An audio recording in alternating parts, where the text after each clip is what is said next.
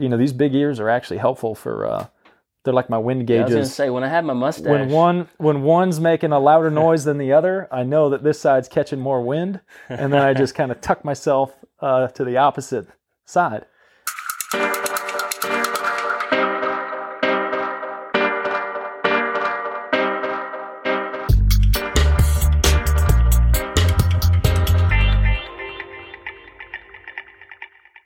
What's up, folks?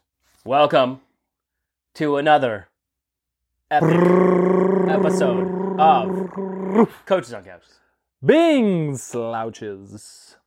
We've got With Stitch extra, on the couch today. Extra slouchy. Gonna, extra slouchy. You know, you can't see her real well. She's uh-huh. pretty camouflaged on this couch. Kind of blends in. Today we're talking about the golden rules of not getting dropped. Yes. Which is I'm a great topic. Coach Dale Sanford. And I'm Coach Bryant Funston. We are co-founders of B P C Performance Coaching, where we specialize in helping time-crunched athletes such as yourself better optimize their busy schedules and maximize their athletic performance. Every B P C coach is trained in our five pillars coaching system, has developed over the last decade through our work with athletes of all ages and ability levels, from fresh off the couch to world championship competitors. You can find out more about B P C by going to build peak compete dot com, Facebook and YouTube at Build Peak Compete, or Instagram at B P C Performance.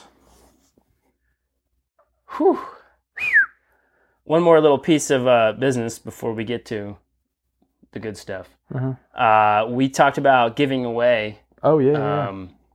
our race entries from P R Event Management last week. Um, you are going to see a post in about fifteen minutes hit our Facebook uh, with all the explanation on how to enter and win those entries. Basically, you need to like our page, share the post, and comment on there real quick about why you do triathlon or why you want to do triathlon, and you're entered to win. So next week, we're going to be announcing who wins the um, Memphis in May Sprint and Olympic. We're going to give them up both away at the same time. Uh, so you have time to train for those. Uh, Memphis May Sprint or Olympic uh, race entries. So there you go. And, and if you're listening that. to this in the future, it is uh, March fourteenth, yeah. two thousand nineteen. So if yeah. you're uh, if you're listening to this on the podcast in the future, uh, you might have missed out. You, you might have missed it. But hopefully uh, we're going to continue to give away race entries. Mm-hmm. So Uh, that'll be who doesn't love free free races, man? Really, I know. All right, right, before we get to everything else, shout outs. Shout out time. I got to give my first one to Jay Z himself. D J Z, man. John's in. He's filling him up. He's yeah posted his fastest all time ten miler last week or yeah last week. Um, yeah, he's uh, the gains keep coming. They just keep coming. That's great. Yeah, I got one. Uh, the entire hop cycling group, so twenty-six sessions complete. Yep. Uh, over the whole, what, since December until last Thursday. Last Thursday was the final assessment. Um, we're uh, we're collecting data to see what the, the gains were for everybody, but it was our uh, biggest group yet and a great community of people. So uh, shout out to all of you, you uh, on uh, a great hop season. And now it's time to carry that uh, fitness into the season, which is part of the reason we're talking about pack riding efficiency. We learned yeah. efficiency on the bike, and now it's time to talk about efficiency in a pack. Yep. So our oh, we had uh, we had some pretty good uh, performances at Germantown half mm-hmm. and five K this weekend. So uh, Rachel Randall, which is uh, one yeah. of Coach Ben's uh, long-standing athletes, uh, had basically a her best basically her best since about two thousand thirteen uh, yeah. half marathon. She was um, so fourth she's, overall. She's fourth. Uh, yeah, Masters. Overall, nice. um, and then we had uh, Heather Nichols, Coach Heather, mm-hmm. uh, was second in her age group in the five K, and then uh, Hudson Hall, who's a youth athlete that Chris, Coach Chris, is working with, uh, who was second in his age group, and then it was a, a P R, pretty good P R, yeah, a couple minute P R, him. I think, yeah. yeah. Um, and that's not it's not really a P R course. No. If you've ever done the Germantown five K, it's like a fast start into an uphill, turn into another uphill, and then you kind of have a downhill, and then you finish uphill. it's it's not real. It's not a super easy course. It's yeah, if you're windy. Looking for a P R course, don't choose a hilly, windy. Yeah. Race. It's, it's that's not not the one I would choose. You yeah. know, it's a good, it's a great race, but um, yeah. I cool. Well, uh, we got one shout at. Yeah, I'm doing a shout at. Um, yeah, and it's the stomach virus the that's plague. going on. I mean, notice how far away I am from from Coach Dale right now. Um, Memphis area has been consumed. I'm talking Memphis, like, man. Gosh, I've probably had, I've heard of at least ten people. One of my athletes was supposed to run Germantown half and was in bed all weekend. You were in bed all weekend. Yeah. Your family, my kids. I mean, it's family. been a, it's been rolling through. So stay healthy. Try to stay healthy. Avoid people that are sick. Yeah. So if you hear Dale coughing and hacking up a lung over there, I'm going to try not to. Shouting at the uh, the virus. Shout out to anybody who survived, mm-hmm. having been through it. Cool. Well, let's jump into it. All right. So uh, first, before we kind of get into like the nitty gritty on not getting dropped, I think for the sake of the newer rider, we need to kind of drop on some of those um, those golden rules of safety as far as mm-hmm. uh, as pack riding goes, or pack riding, group riding. You know, um, with the with the time change, we've got all of our weekly group rides rolling again. Uh, you know, whether it's you know your favorite group ride or your weekday worlds, your mm-hmm. your Hammerfest. Um, you know, these things are important no matter what, to kind of keep everybody safe. And then uh, again, we'll go into the things that are gonna gonna help you not get dropped, but. The big one, my big one for safety is is uh, not overlapping wheels. Mm-hmm. It's really, really easy to do when you're when the front end slows a little bit, and you come up on somebody, and then all of a sudden you're you know six inches overlapped, and if you if an obstacle comes up or hazard in the road, and that person needs to move over, they're going to sl- swipe mm-hmm. your front wheel, and it's not the person in front that usually goes down; it's the person whose front wheel gets taken out yeah. that hits the deck. So.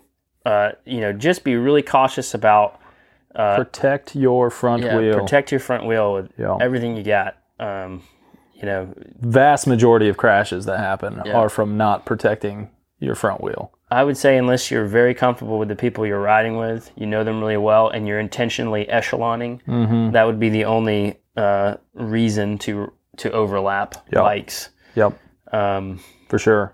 And if you're in a, because this is not just, we don't want to just talk about group ride stuff. This can also translate over to races. Sure. So this is something where, um, and I was actually having this conversation on the, the Sunday ride that I did with a newer rider who was not com- feeling very comfortable in the group. Um, if you're if you're in a situation where you know you're riding behind you know, two people in front of you, ideally you don't want to place your wheel directly behind their wheel yep. because if they have to grab brakes, uh, you know, their wheel comes straight back into yours, and it's really easy for that overlap to happen. Yep. So instead, you want to make sure you're just slightly staggered, but still in a draft. Yep. So what I'm always doing, like in a race situation, is there's the two people riding in front of me. If you're uh, watching the video here, and I will stick my wheel like directly between those two, and that's not like crossing over it, but in between. That way, if they break, I'm not having their wheels flying into mine. So. Yeah. Being slightly staggered, um, and even you know, it's it's easy, f- especially for beginner people, to start staring at. You hear protect your front wheel, yeah. And so staring at your front wheel, not a good thing. You want to be feeling out, you know, kind of get that using peripherals and get that feel for you know how how big of a gap do you have between your tire and their tire, your front, their back. But then use their body as a way to know whether or not they're closing that gap down, as opposed to staring at their back wheel and watching it come at you. Yeah. Good. Number two, make sure your movements are smooth and deliberate. Yes. When you have to make a lateral move in a group, make sure that that happens extremely smooth. And when you start the movement, make sure you finish the movement. So mm-hmm. don't like, don't like move over, decide not, and then come back, and then just, uh, uh, uh, uh, you're all over the place. Uh, if you're going to move over to the side, move over. You don't have mm-hmm. to, don't whip it over. Don't, you know, uh, you know, move over. Uh, you can even tell people you're coming. Even better, yes. You, you know, I'm, I'm Indicate coming over. Indicate what you're planning on doing. Point, point to the, the spot that you want. Uh-huh. Like, like give everybody notice that you're moving. Uh, you know, if it's in the case of a hazard and you have to, you know, the big ones like potholes. If you yeah. have to move around a pothole, uh, n- note note that your your bike and your body don't have to necessarily go in the same, uh, like go everywhere together all the time. So you can actually move your bike around the pothole without having to sling your body left and right, mm-hmm. uh, and it makes it makes the entire movement much smaller. Uh, so you can be safe, ride safe, call it out, and then you can move around that pothole without slinging yourself over into the the yellow line, mm-hmm. you know, and, and causing everybody behind you to freak out and have to hit their brakes. Yeah. And, so smooth and deliberate movements. And adding to that, so you know, if you're behind and you can't see the pothole coming, and and we're going to talk about calling out hazards. Yeah. But if you're the person in front, you're the one responsible for keeping the group safe. So you need to be looking up the road. Don't get so drawn into a conversation with the person next to you. You need to be the one taking care of the group, looking up the road, looking for hazards, and trying to position the pack, navigate them yeah. around stuff well in advance. Because if if you call something out when it's, you know, ten feet up the road, that is not going to make it back to the back of the group in time. No. Um, so you need to be the one that's aware and, and making sure you're steering the group and trying to keep them safe. Yeah. So we just talked about it. Number three, call out hazards. This is a pretty simple one. We won't go too much into it. If you see something that could cause early, you know, like... If you wouldn't want to hit it. Yeah. If you don't want to hit it, call mm-hmm. it out. Yep. Uh, if you think it could cause somebody to freak out and brake suddenly, call it out. Like when in doubt... Call it out. Call it out. Yeah. I don't care if it's a pine cone. Call, yeah. I mean, call it out. Uh, yeah. You're better off like not trying to guess, like, is that a leaf? Is that a two by four? You know, what is that? Yeah. If you're unsure and it looks like it could be something hazardous, motion early, call it out, let people know. Yep. Especially, and if you're on the front, like Brian said, move the pack around it. Mm-hmm. If you see it early enough, you can shift the pack, kind of like you're leading the flock. Shift mm. the pack around it and then... Like a shepherd. Yeah. Something like that. You're like a shepherd. Yeah. So the uh, with that, number four is if you get calls from behind, this is my pet peeve. Mm-hmm. If you get calls from behind, pass it up. Mm-hmm. It's like it's like the game of telephone. I don't know. Yeah, I don't know what it is that you yell from the back, car back, and it gets like three people. Yeah. And then somebody decides, oh well, they heard it. Mm-hmm. No, they didn't. Like you're just not going to skip a person. Uh, mm-hmm. So. Just, the same goes with, and this isn't written down, the same goes like when you come to a turn and you are unsure whether the cross traffic yeah. is clear or not, you know, you slow up, you stop, you turn. The people need to be calling out whether it's still clear, not clear. I mean, being vocal and communicating on a ride is allowed. Yeah. Yeah, you're allowed to talk. You're allowed to talk. It's yeah. encouraged, actually. yeah. Last right. one. F- five. Five. Feather your brakes. Feather. Feather. This goes back break. to the smooth and deliberate. And all of you guys who are uh, really excited about your new disc brakes, learn to feather them. Feather. Before you get on a group ride and you lock them down, uh, you know, while you're in front of twenty other people. So learn How many to fingers do you hold your brakes with? Two at the most. Yeah. I'm usually like one or two. Yeah. So if you're like wrapping all your fingers around the brake, it's yeah. a lot tougher too. Feather yeah. with four fingers than it is you even know, if one I or have, two. Even if I, I usually hold usually the, the far two so I can shift with these. Yeah. But I'll usually only pull with like the weakest finger I have. Mm-hmm. Uh, you know, just to, and if I need more pressure, I can. But mm-hmm.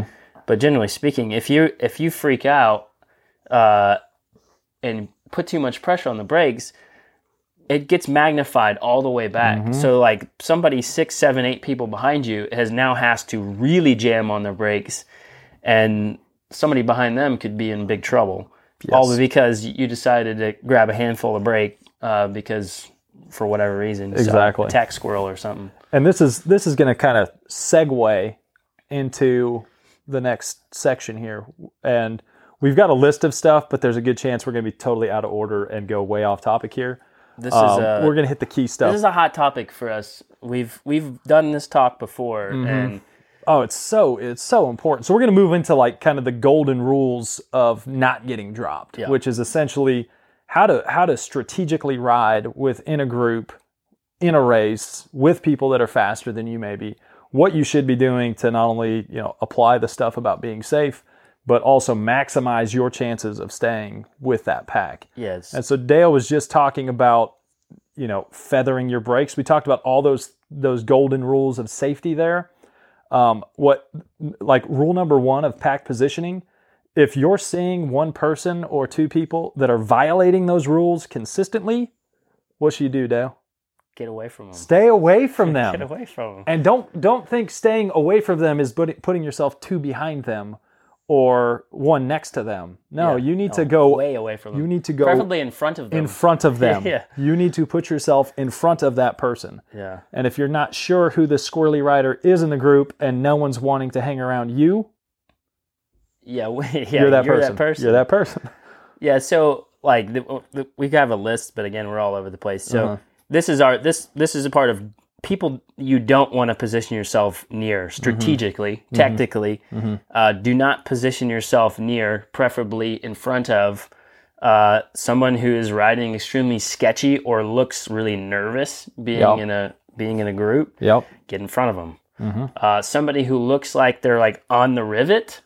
I mean, if they're just breathing like crazy or like, you know, they're sweating like a pig and they're, you know, they have pain on their face. And a big thing to look for is the body rock. Oh, if they're yeah. rocking the body a lot, you know, you can see the efforts getting up there and they're like doing the bounce all over the, yeah. the saddle yeah. and using their upper body a lot more than you think they should be. Right. That's a good sign that they are on the rivet. Because that is going to roll into the next person to stay mm. away from, yep. which is the one, the person that's constantly opening gaps. Yes. If you're behind somebody who's constantly opening gaps and having to close them, eventually they're going to pop. Yes. And then you're behind them, so now you have to not only close their body length plus the gap mm-hmm. that they've opened. Mm-hmm. So if you see somebody who's constantly opening gaps when the when the ride gets a little harder, get in front of them. Stay in front of them. Uh, and then each one of those is that little bit of energy you're having to waste. If you find yourself having to brake and then accelerate often, and it's because of someone else, you need to be away from that person. Yeah. The last person is is a, a little more on the race side of it, but it can come into play if you're in a Hammerfest ride or oh, something like sure. that. Oh, for sure. Definitely. But the person, if you somebody you know that maybe they could be fit as a fiddle, but if they cannot corner mm-hmm. worth a damn, stay away from them. Mm-hmm. Uh, get in front of them. Because if you're in front of them and something bad happens, you're in front of them. Everybody behind them is now affected by whatever they caused or happened. Uh, so any of those people, get in front of them. Mm-hmm. Position yourself in front of them. Uh, we've seen it time and time again where there's people whose fitness outshines their ability to handle their own bike. Oh, for sure. So when they get into a harder group ride setting, they put themselves in positions to have to make decisions when they're on the rivet, and they make bad decisions when they're on the rivet. Uh, or on the other side of things, like they may have the strength to open a gap in a corner and get back to the group. Right. Whereas you may be trying to hang with a, a group or a race or a pack or whatever that's that's uh, fitness level maybe above you, which means you got to be so so efficient. And, you know, you got to make sure you're trying to make that ride as easy as you can. And I've seen it before where, uh, you know, a stronger rider who's not cornering well opens this big gap going into a corner. And then coming out of it, they hammer it. They make it back to the group, and you're left gapped and going, oh, well, Oops. If I'd have just been with the wheel in front of that yeah. and no gap would have opened, I'd have been fine. Uh, but, you know, you put yourself in a bad a bad place. Yeah, if you posi- if you... routinely position. So here's here's the next the next piece of it is uh, position yourself close to the front, but not on the front. Um, you know, unless you are you know you're like one of the strongest people, and this you know ride is not going to affect you like that. Mm-hmm. Position yourself close to the front, but not on the front, to where you're having to put out you know a lot of a lot of the energy to keep the the group going. Uh, but if you position yourself closer to the front, you get the the better end of the draft mm-hmm. and the the and less amount of the yo-yoing that happens when somebody hits their brakes too hard or doesn't call out a, a hazard and everybody has mm-hmm. to react to it. You you don't get those things quite as much when you're closer to the front. Um, and at the same time, like on the front, again, you're in front of the majority of the group, so that if anything does just happen, just from a percentage standpoint, as, yes, yeah. there's less wheels ahead of you that could be overlapped. Yeah. Uh, when you're at the back of the pack, every wheel has an opportunity to be overlapped, essentially. And this is especially important for like harder sections of a route. So like mm-hmm. if there's a climb on your route or something like that, or a corner, or yeah, a corner that you know is gonna is fast and could separate uh, the group. Make sure you're up front. If you're at a corner, you get to choose. You get to choose your own line through the, through the corner. If you're further back and it's already bottlenecked, you have no choice but to slow down. You know, avoid other people who are trying to slow down for the corner, and then you have to put out a big big acceleration and catch back up. I mean, that's a huge reason to stay close to the front. I guarantee you, a lot of the people who are not used to group riding um, may feel as though they have worse fitness than they actually do because, because they are getting they, dropped. Yeah. But really, yeah. it's because you're working harder than the people yes. at the front. Yeah. And in a race situation, I I do everything I can to make sure I'm like top five wheels going through any corner. Yep. And if it's a hilly section of a of a course yep. where you've got downhills leading to uphills, where you're carrying speed into these short kicker hills, if you're at the back, you are getting yo-yoed, you're hitting brakes, your yeah. your momentum's getting taken away from you. People at the front are keeping their momentum. You're hitting brakes and then sprinting up and over hills. You are working so much harder than what the people at the front are. So uh, putting yourself, following that rule, and putting yourself near the front but not necessarily on the front, is going to be, it'll, it'll be amazing how much further you'll stay with a group by doing that. Yeah, this is like my number one rule, especially for any route or race with a with a major hill or a climb. I'm always like close to the front, if not trying to set the tempo exactly. on the front. Yeah, we'll uh, dive into that like one. Like if it goes into... So if you're coming into like a hill, which is like a lot of people, especially in our area, since we don't really have them, yeah, we don't have uh, long climbs. Like long for sure, climbs, yeah.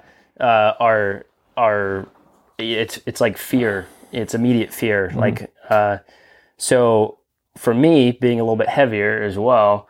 Uh, I Strong. Don't, uh, yeah, but I'm I'm stocky. Uh, I'm well built. So going uphill is not my forte, but um, I've I've developed a system for you know like more consistently ending up with the group at the top of a climb. Uh, and that usually revolves around me either being on the front or off the front, uh, like before yes. the climb so that I can get a head start. Correct. Or like, and especially on the, if I'm with the group on the front, I'll try to set tempo enough that it's good for me, but maybe hard enough that people don't want to attack around it. But if they did, I still have a lot more time until like the entire field tries to pass me because mm-hmm. I'm going to be... Because you're at the front. I'm at the front, and I'm, no, I'm going to get as big as I can.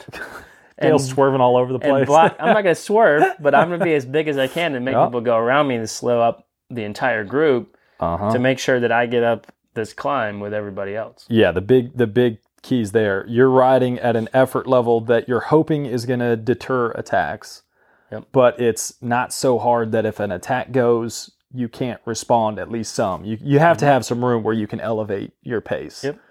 Um, in a situation where, you know, they maybe attack so hard that you can't go with, you've now put yourself in a good position to where as people come past you, there's a good chance you're going to be at the top by the time the back of the group is there, mm-hmm. and now you're still attached. So those are all all huge points. One thing to add to that, if if that's your strategy, do not put an effort in leading to the bottom of the climb that you're then going to try to set tempo on. I've been there too. Yeah, we'll dive into that a little bit more uh, here in a second. So um, next next piece here is huge, massive, uh, is is knowing where the wind is coming from. If you're trying to draft off of somebody uh, and you're on the wrong side of them, mm-hmm. you're not going to get any draft. At all. Yeah, if it's if it's a crosswind and you're on the wrong side, you're S O L. That's not good. Uh, and the pace is hard. If you're shout out to uh, Paris-Nice, which is going on right now. Oh yeah, and it has been echelon city. Yeah, you can see how important it is to stay near the front. Number one, but also finding the draft. Uh, the draft runs out in that, that race a, little bit a lot. In the old Stradi Bianchi there. Uh huh. Yeah. Um, yeah. So if you're like, the easiest way to know like where the wind is coming from is just look for, uh, look for flags. Mm-hmm. Look for like look at the treetops and see what kind of what direction the trees are bending.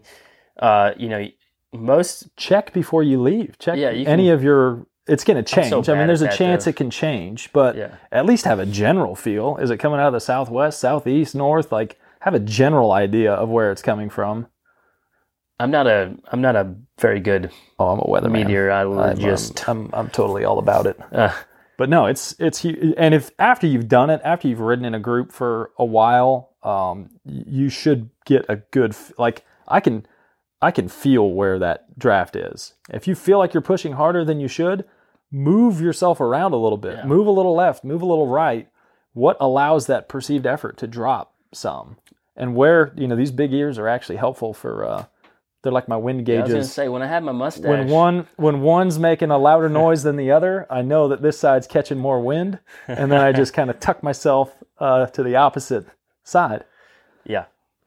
So yeah, if you if you don't know where the wind is coming from, you're gonna you're you're already in trouble. Mm-hmm. Uh, but the other thing is you can watch to see, like if especially if it's crosswind, watch to see where other people are lining themselves up. Mm-hmm. If you see people lining up, like more than one, two, three people lining up to the left of somebody, mm-hmm. well, you should probably be to the left of the yep. person in front of you. Um, and to put numbers to this, uh, one of the races we have here uh, each year, the the Tiger Lane Crit Series.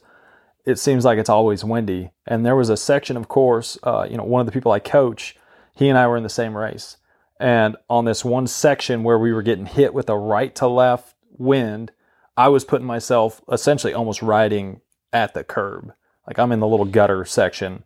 And my my wattage, when the effort was really high early in the race, I was at just over three hundred watts on this section for like fifteen seconds before the turn. He was on... The he was in the wind essentially, the wrong side. And I know this. I, I went back and looked at the data, and I had video going, so I can see him. He wasn't accelerating. I wasn't accelerating. We stayed even that whole section, and he was over five hundred watts. So it was a two hundred plus watt difference. And Massive. and f- for those that aren't familiar with power, there's not many people around that are going to hold over five hundred watts for longer than you know even a minute. Uh, if yeah. you're holding f- over five hundred for two minutes, you're a pretty strong, pretty strong, pretty strong person. Yeah. So that's a huge, huge difference, and it was all pack pack positioning. Yeah. Which sure. goes into kind of the the next part of this, which is you got to know the course. So on this, it had gone from tailwind to we took a right hand turn. So in the tailwind, it doesn't really matter whether you're left side or right side. You know, you just want to be behind someone in front of you. Mm-hmm. Um, but knowing that a right-hand turn was coming up, where should you be? Well, you need to be on the left side of the pack. He was not on the left side of the pack. He was on the right side of the pack, and as soon as we made that turn, it was a he he was immediately in the wind with nowhere yeah. to go because everyone was already pff, lined up and going straight to the gutter. Yeah. So know the course. Know that if you got a tailwind right now and you got a left or a right-hand turn, you need to position yourself so you're going to be downwind after the turn happens. If it's a headwind, same thing. You know, headwind, what's coming up? What what turn is happening? Don't wait till after the turn to to try to get into a good position because people will fight to hold a good position. Yeah, if you're you you're doing your you know your weekday group rides, your weekday hammerfest or whatever it might be, you're doing the same route every week. You should yeah. know the route. Like, so mm-hmm. look at the wind. You should know after what turn, what direction the wind's going to come from after that turn, and then position yourself accordingly. Uh, you know, it's a little bit, crits are uh, a little bit more important with it because mm-hmm. the the speed is so high mm-hmm. that as soon as you make that turn, like that wind is going to hit you mm-hmm. completely different. And if you don't kind of change your position before taking the turn, you you could be out of it, and that split can happen like like in seconds mm-hmm. versus on a road race, you're on a longer stretch. It'll probably take a little bit for that elastic to kind of break, mm-hmm. but or a, a road setting. Uh, but at high like crit speeds, that stuff happens so fast. I mean, the the, the group can just split. It can. Oh, uh, for sure. In no time. And the more technical a course, which we kind of talked about already, but the more technical a course is, the more turns they are, kind of going to racing now. Like a crit that's got a lot of turns, your position from the gun is super important.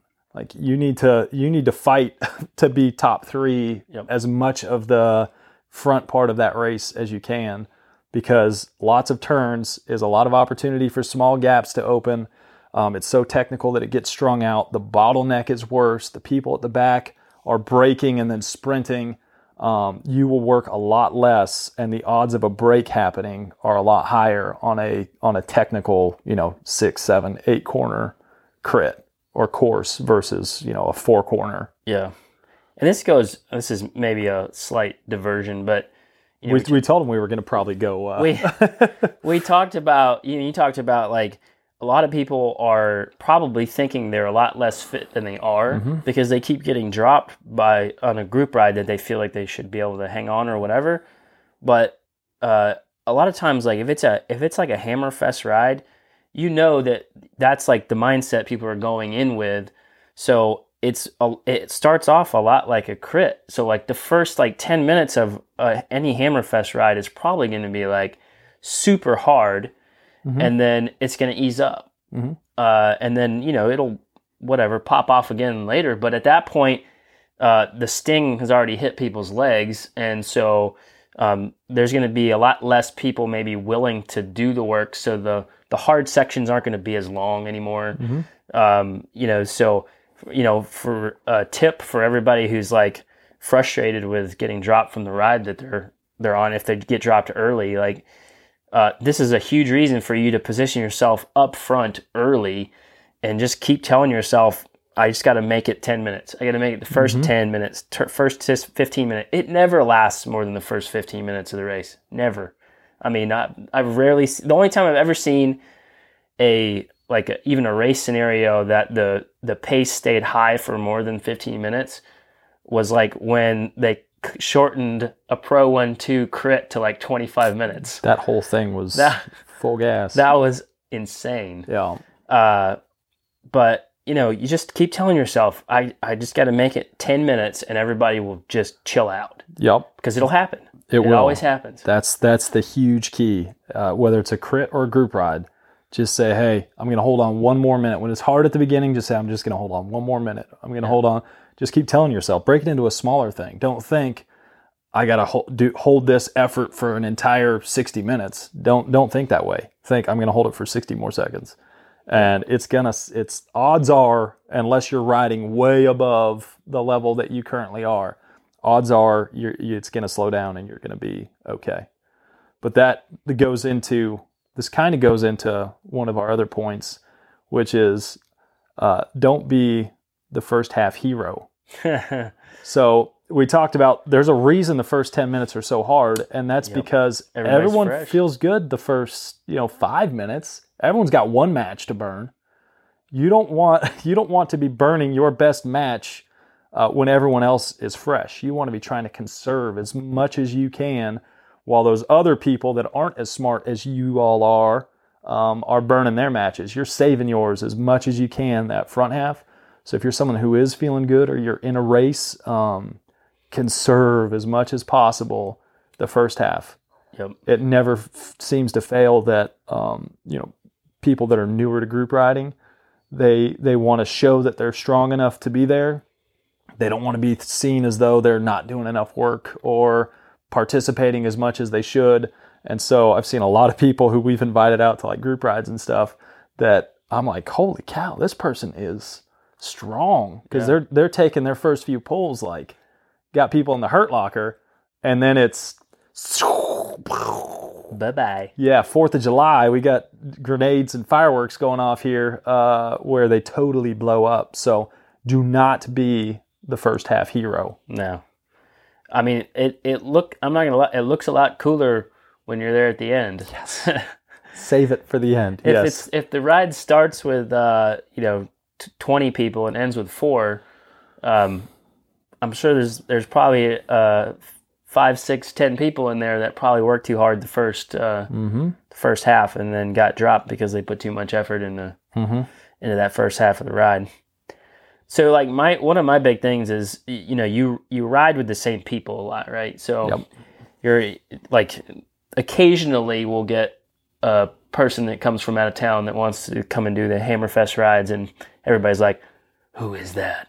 How strong are they? Yeah. like, uh, but for the most part, you know, like who's there and who's strong and who's, you know, like everybody's fitness. So, uh, in knowing that, position yourself around those people and like, uh, you know, call it what you might, but you're, you're finding the good wheels, basically. Mm-hmm. You're, you're positioning yourself around people who are strong to where if uh, a move goes, that person's probably going to jump on it. Mm-hmm. Uh, and then they'll use their energy to close it down, and then you can get a free ride, mm-hmm. you know, up to, up to the move, or, you know, just in the process of closing it down, you didn't have to do a whole lot.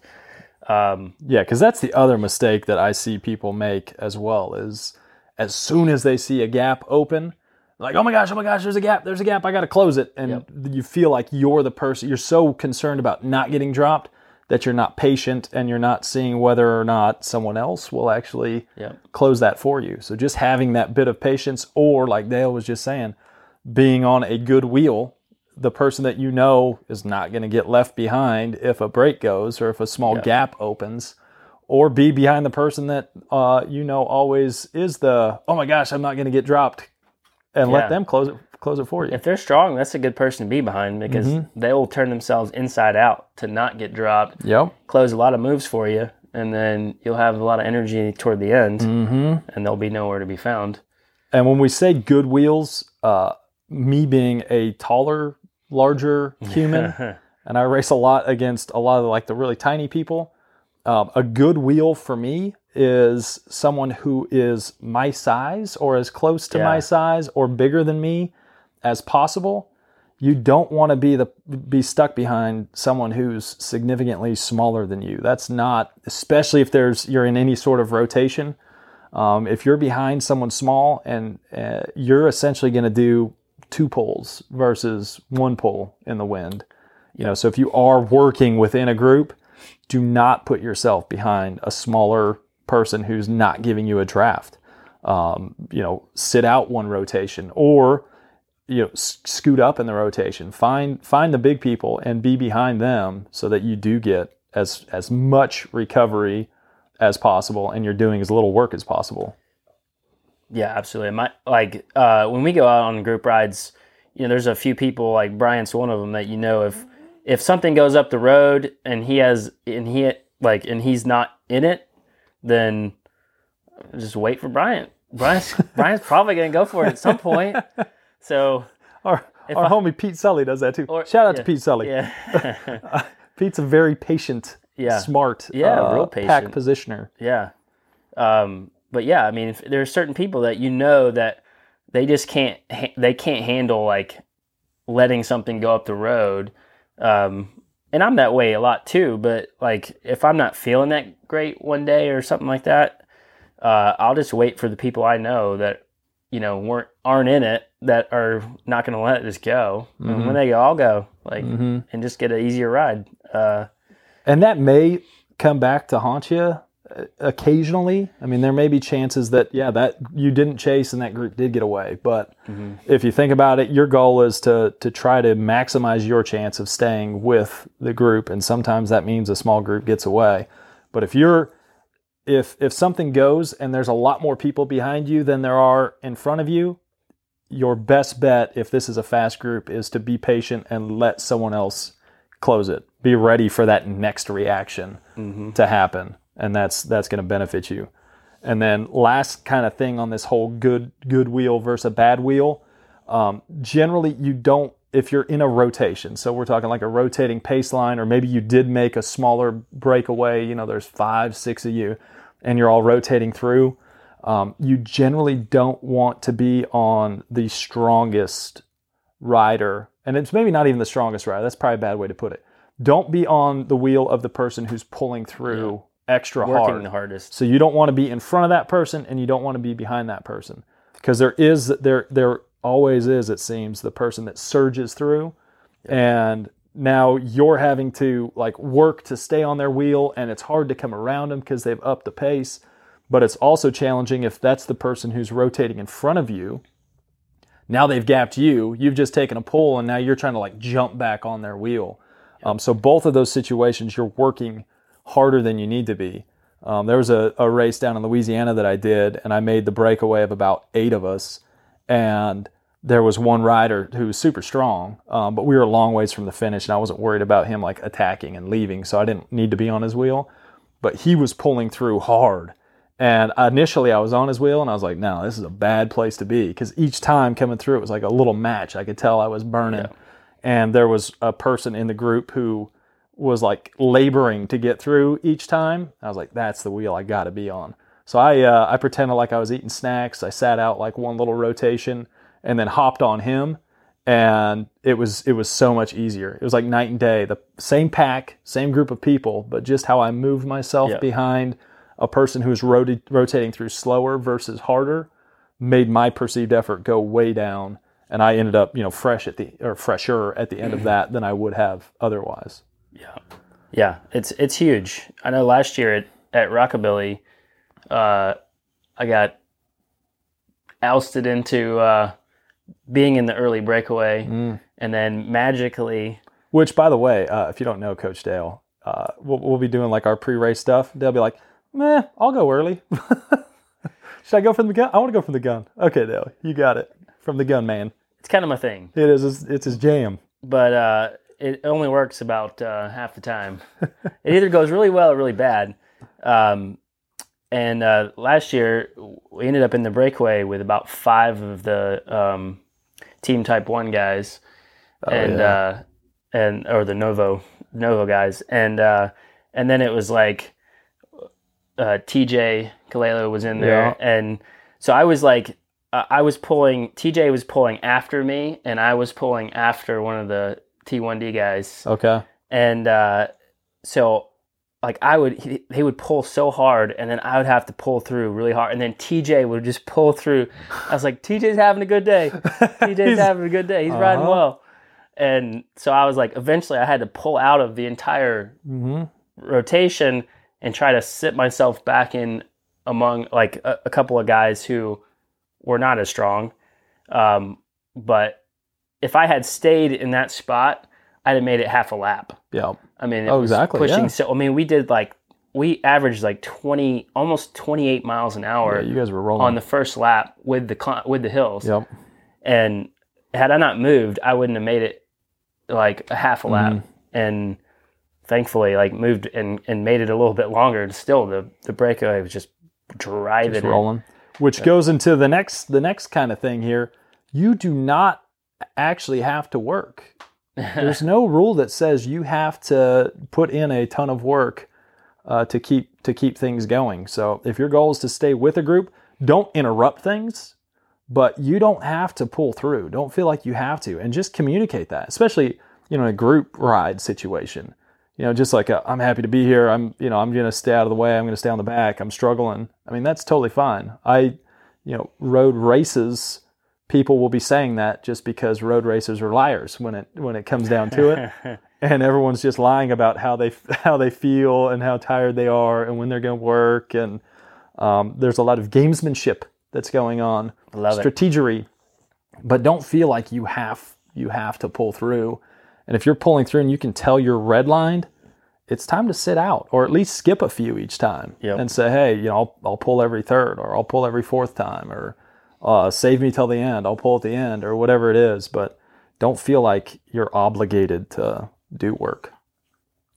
Yeah, uh, I've I've definitely been in a few scenarios where I've uh, totally faked it and uh, pretended like I was a, a lot more hurt than I really was. Mm-hmm. And uh, it was just because I, I got into the break not feeling good, but I didn't want to like blow a bunch of energy because it was early. Uh, and so, you know, you play like you put a little, I put a huge effort to get yeah. here. Yeah. Like just bounce through the pain phase. Yeah. I'm, I'm dying. I'm dying. I'm trying. I'm trying, guys. I'm trying. Give me one. Save. And I, I, I love this one being bigger. If I do make a breakaway, I'm always, I'm always like when we get to the hills, and you do the same. And it's let's just keep it steady, guys. Keep the group yeah. together. Keep it together. Keep it together. Yeah. Uh, or I'll work on the flats. You need me on the flats. the flats. Don't don't drop me. Don't drop me. Keep me together. I'm a big value on the flats. yeah, I'm I'm I'm constantly uh, putting out my worth mm-hmm. to the uh, to the smaller riders when we get close to the climbs. And you'll be uh, especially so like newer newer folks. If you haven't, I know quite a few people who listen to this probably interested in in racing as well. Um, you'll you'll be amazed on group rides and in races. We talked about gaps that have opened and people trying to close it. You will be amazed at how hard someone who's pulling you to the group will work if you just give them some encouragement, oh, whether yeah. it's your teammate or not. So this is... Now we're just into strategy. This is some strategy, but this is how to not get dropped, right? It's so true. This is you not getting dropped. Yeah. This is you maximizing your energy, but you'll be amazed how, like, great job, keep going, almost there. Oh, yeah. Just close something it, quick it, like that. It. Yeah. Yeah. You'll be amazed how how big someone will, or how, how deep someone will dig to maybe they were going to pull up. They were going to give up. They were going to quit. But they'll yeah. dig deeper, and now you're saving energy. You're saving a match, and they're burning an even bigger match. So now it's like twofold. You're saving energy, yeah. and they're likely going to be useless after that. We The last time we did this talk, we did an entire section on mm-hmm. how to manipulate. Pack manipulation? Yeah, people in the pack. But I liked yeah. it. If you guys want to hear more, if anyone's listening on Facebook right now, if you we like pack free. manipulation, yeah, we. I mean, the like you said, the the especially the newer the rider, mm-hmm. the newer the rider, the easier they are to manipulate into oh. doing whatever you want them to do. Oh, for sure. Close gaps for you. Go like go pull back moves. You mm-hmm. know, uh, let them lead off of uh, an attack. And then mm-hmm. roll with them, and then go over the top. Mm-hmm. And if you can make them feel guilty, like, oh, don't let that open. Ah, no, no, no, no, no. Then uh, they're like, oh, I violated the rules of the just pack, push, and I let a gap open. Just push to the bottom of the hill, and I'll take over. Yes, which is our next our next tac- or uh, topic here. Uh, I guess we'll dive into that. Yeah, we'll get off it. manipulation here for a second.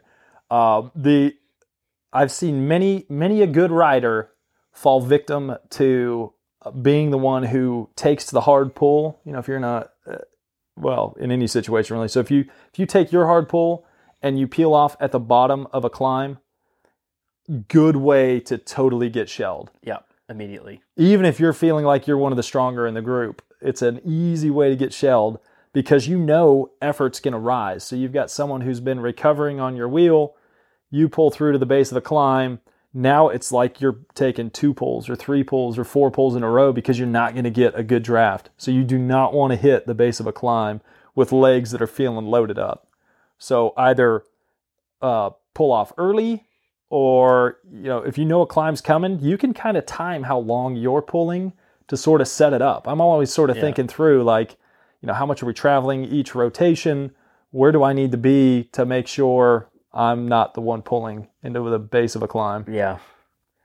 Yeah, that's that's pretty huge. I've definitely found myself on the on the bad end of that a few times uh, just because, you know, everybody gets excited when they're going downhill mm-hmm. or or flat or tailwind, like pretty pretty fast. And then you, like, spend too much time up front, and then you notice that nobody's coming around you, mm-hmm. and it's because they all know that the climb's coming. Climb's coming. And you're like, uh-oh. And they're like, oh, geez. So yep. n- now I have to uh, use all my tactics to get as big as I can so that mm-hmm. nobody can go around me. Which is, if if in, if it does come to that, you're better off staying on the front yeah. versus peeling off and letting the next person come through. You're better off going through the tactic Dale talked about yeah, because earlier. Because as soon as as soon as you let up, Some the person that comes around you, regardless, is going to be going harder than you. Yep.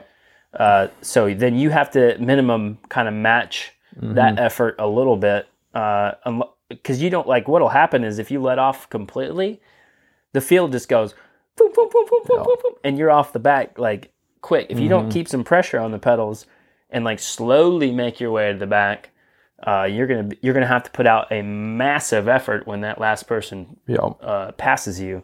Well, if you think about it, in any group ride race that you're in, the highest intensity stuff, it, it like never fails that as soon as you hit a climb, intensity goes up. Sure. Right? No one's like, oh, we're at a hill, let's chill and back this effort way down. It's always, even if you're trying to be smooth and not redline folks, the hills always end up being harder, like the hardest part, it seems, yeah. even when you're trying to be smooth. So you know intensity is going to go up over what it has been. So if you're at your limit, you hit the bottom, you know it's going up higher.